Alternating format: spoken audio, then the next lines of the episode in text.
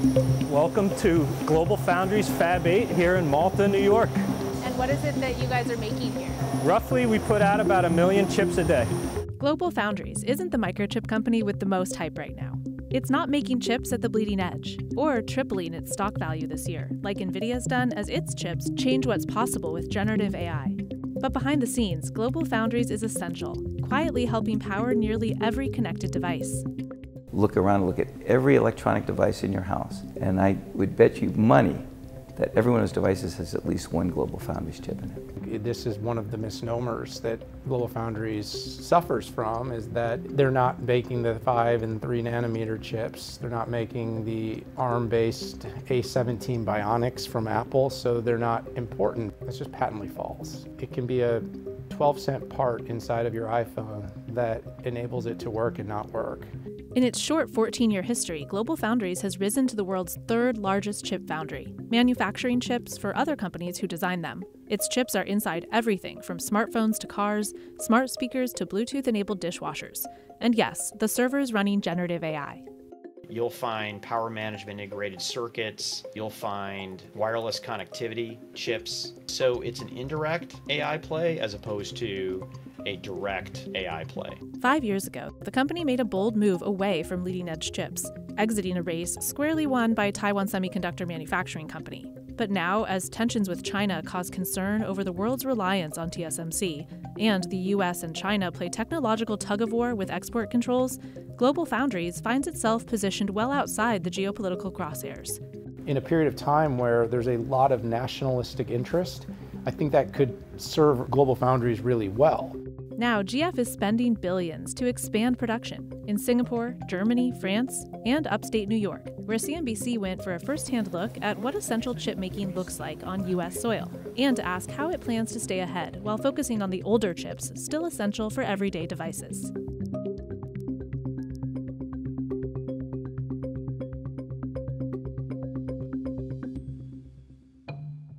It all began in 2009 when Advanced Micro Devices decided to break off its manufacturing operations into a separate company and focus entirely on designing chips.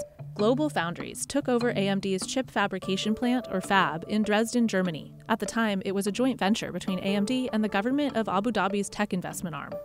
The company was run by a sovereign wealth fund in the Middle East, which often brought certain questions and scrutiny but it's no surprise financial backing was needed for the immensely expensive business of making chips. The cost was also why AMD shifted entirely to design. Now a tech analyst, Patrick Moorhead was working at AMD at the time. Our founder, Jerry Sanders at AMD, said real men have fabs. So the thought of spinning out the fab uh, from AMD into its own company uh, was a was a really big deal. But AMD had to do it expenses for a leading edge fab were doubling every two or three years. And right now we're looking at investments of campuses upwards of $100 billion.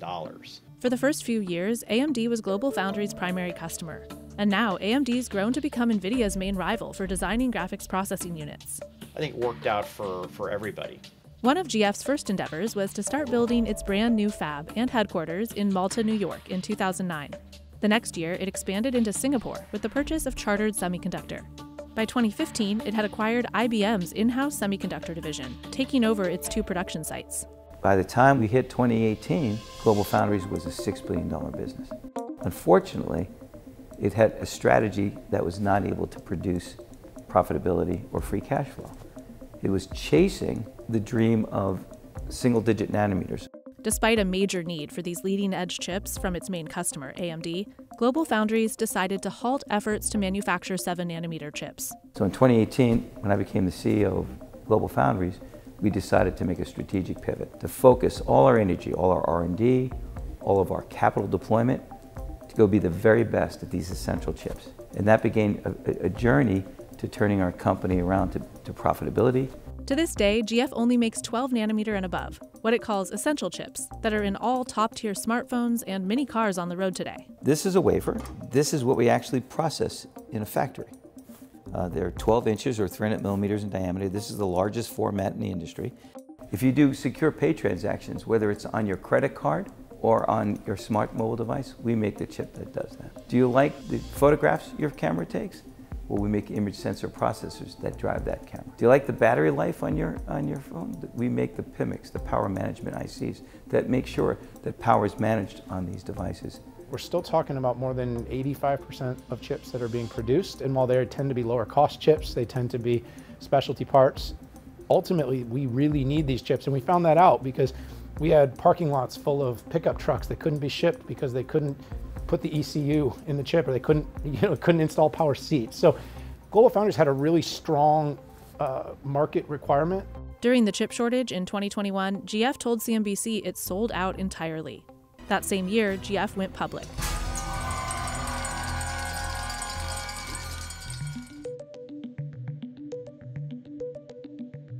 Global Foundries is positioned squarely in the middle of the world's top five foundries Semiconductor Manufacturing International, or SMIC, in China, Samsung with fabs in South Korea and the US, and United Microelectronics and TSMC, both in Taiwan.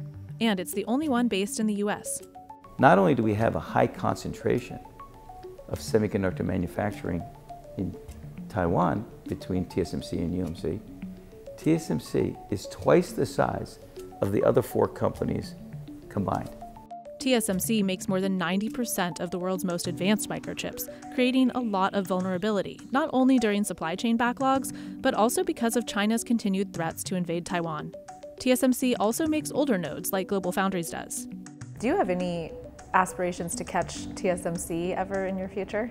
In the markets we play in, not only do we have aspirations, we think in certain areas we've, we've, we've won. In our RF technology, in our, in our SOI technology, in fully depleted uh, SOI, we are market leaders in that. I think that the Global Foundries does have some technologies that, that TSMC doesn't have. I think silicon on insulator is a huge differentiator when it comes to power, and TSMC doesn't use that. To further differentiate itself at a time of geopolitical turmoil, Global Foundries is investing about $7 billion to add capacity in parts of the world with lower risk. It currently has two U.S. fabs in Essex Junction, Vermont, and Malta, New York, and it's adding 800 acres to the Malta site, known as Fab 8, where we took a tour. A lot of equipment you're seeing in the clean room that we're standing in are actually the tip of the iceberg, as we call it. A lot of what you don't see resides in what we call the sub-fab, about 60 feet below. Our biggest fab is in Singapore, and its next biggest is in Dresden, and someday this fab will, will get to that scale as well. In Singapore, GF just completed a $4 billion expansion that it says makes it the country's most advanced fab. And in June, GF finalized a deal with ST Microelectronics to build a jointly owned 300mm chip fab in France. But not all global expansion endeavors have gone smoothly. In 2017, GF made big plans for a 300mm wafer fab in Chengdu, China. Then in 2020, it backed out. It turned out we had three relatively large facilities around the world already that were severely underloaded. So adding more capacity at a time when we couldn't fill our existing capacity was just going to create a bigger economic hole for us. I think Global Foundries probably burned a bridge to some extent with China when it decided to pull out. But given a series of circumstances, there was market compression. The company was bleeding cash at the time. It wasn't performing well. They were having trouble getting the labor and getting the support from the Chinese officials. I think ultimately there was enough opportunity that existed outside of China. Now, the US has enacted a series of export bans on chip companies sending advanced tech to China. By only producing older nodes, GF says it's in the clear. Are any of your products that you output at Global Foundries impacted by the export controls to China? Very minimally. Wei Peng Ko started her career 23 years ago as an engineer at GF's Singapore fab.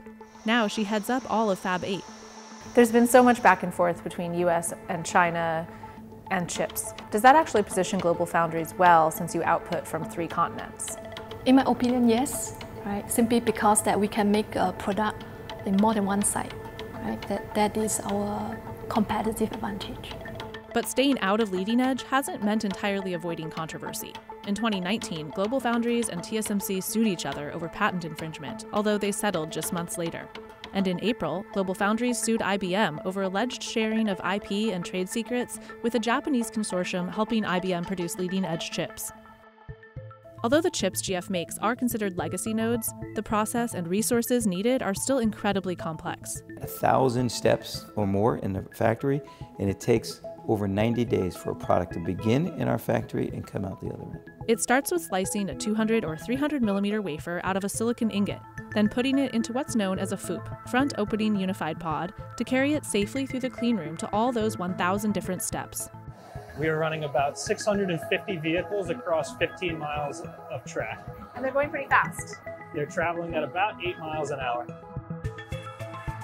The enclosed robotic FOUPs and the bunny suits worn by workers and us keep the delicate silicon clean of any dust or skin particles. So a chip typically consists of billion of uh, minuscule devices.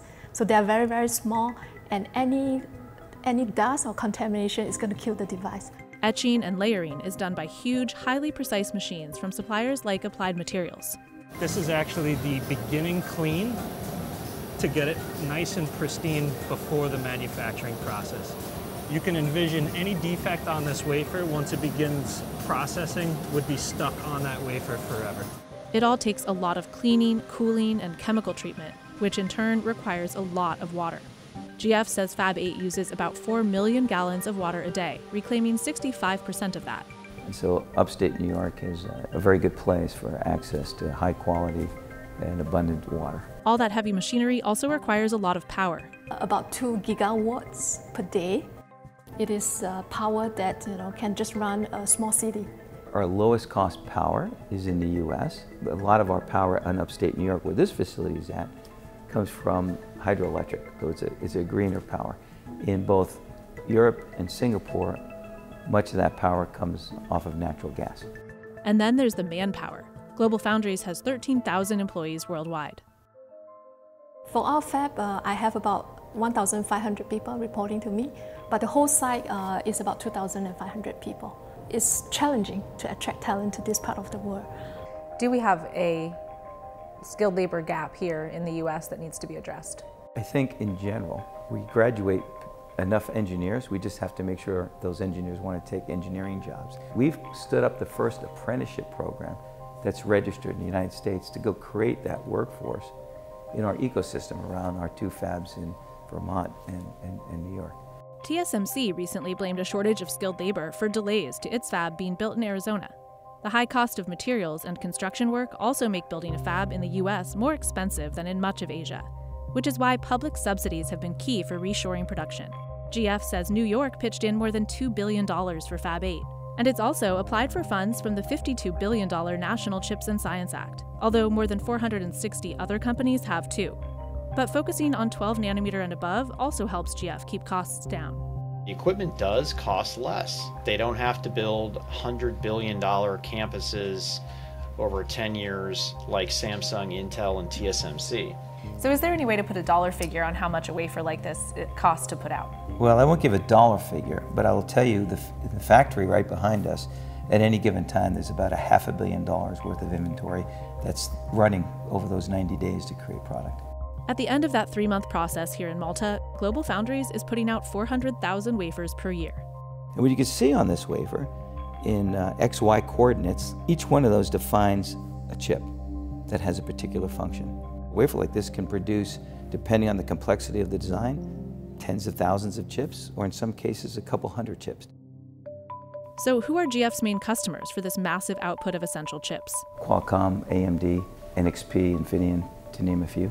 In short, it's the world's largest fabless chip companies. It's supplying to the auto, aerospace, and U.S. defense industries. All of the RF goodies, uh, all of the power management goodies, silicon photonics, the defense industry wants an assured supply of those uh, to be able to build weapon systems, defense systems. Global Foundries is known for making specialty chips in big exclusive deals, like one with Lockheed Martin in June for onshoring production of certain chips, and a recent $3 billion deal with the U.S. Department of Defense.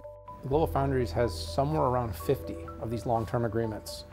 Effectively, they're saying, you know, we will create a stable margin, commitment, capacity, and if the market shifts, we're going to stand by the letter of our agreement. For companies hit hardest by the chip shortage, a deal with GF is a hedge against it happening again.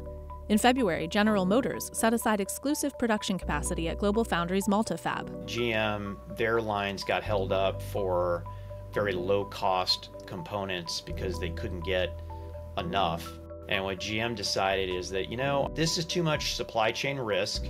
We're going to go directly to global foundries. Now, GF says automotive is one of its fastest growing segments. It makes all sorts of auto chips, like the microcontrollers for power seats, airbags, and braking, the sensing chips for cameras and LiDAR, and battery management chips for electric vehicles. In 2020, we did under $100 million of automotive revenue. Uh, in 2022, that grew to almost $375 million. And this year, we'll do a billion dollars of revenue.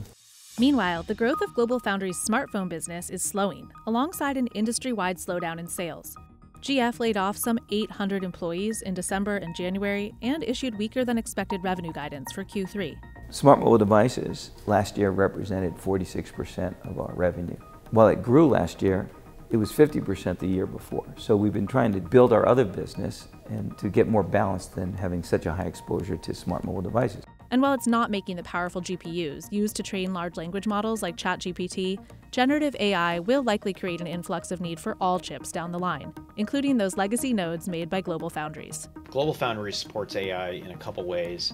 With all this increased data moving all around the data center, between servers, between fleets of servers, and between data centers, this is where their silicon photonics uh, comes into play, moving data around not on copper, but uh, with light. But now that we see what generative AI models can do, and that most of that work has to be done at the edge, every device on the planet's going to want to have, be AI enabled. I see it as the catalyst for our industry to double in the next eight years, and GF will have its fair share, if not more, of that opportunity.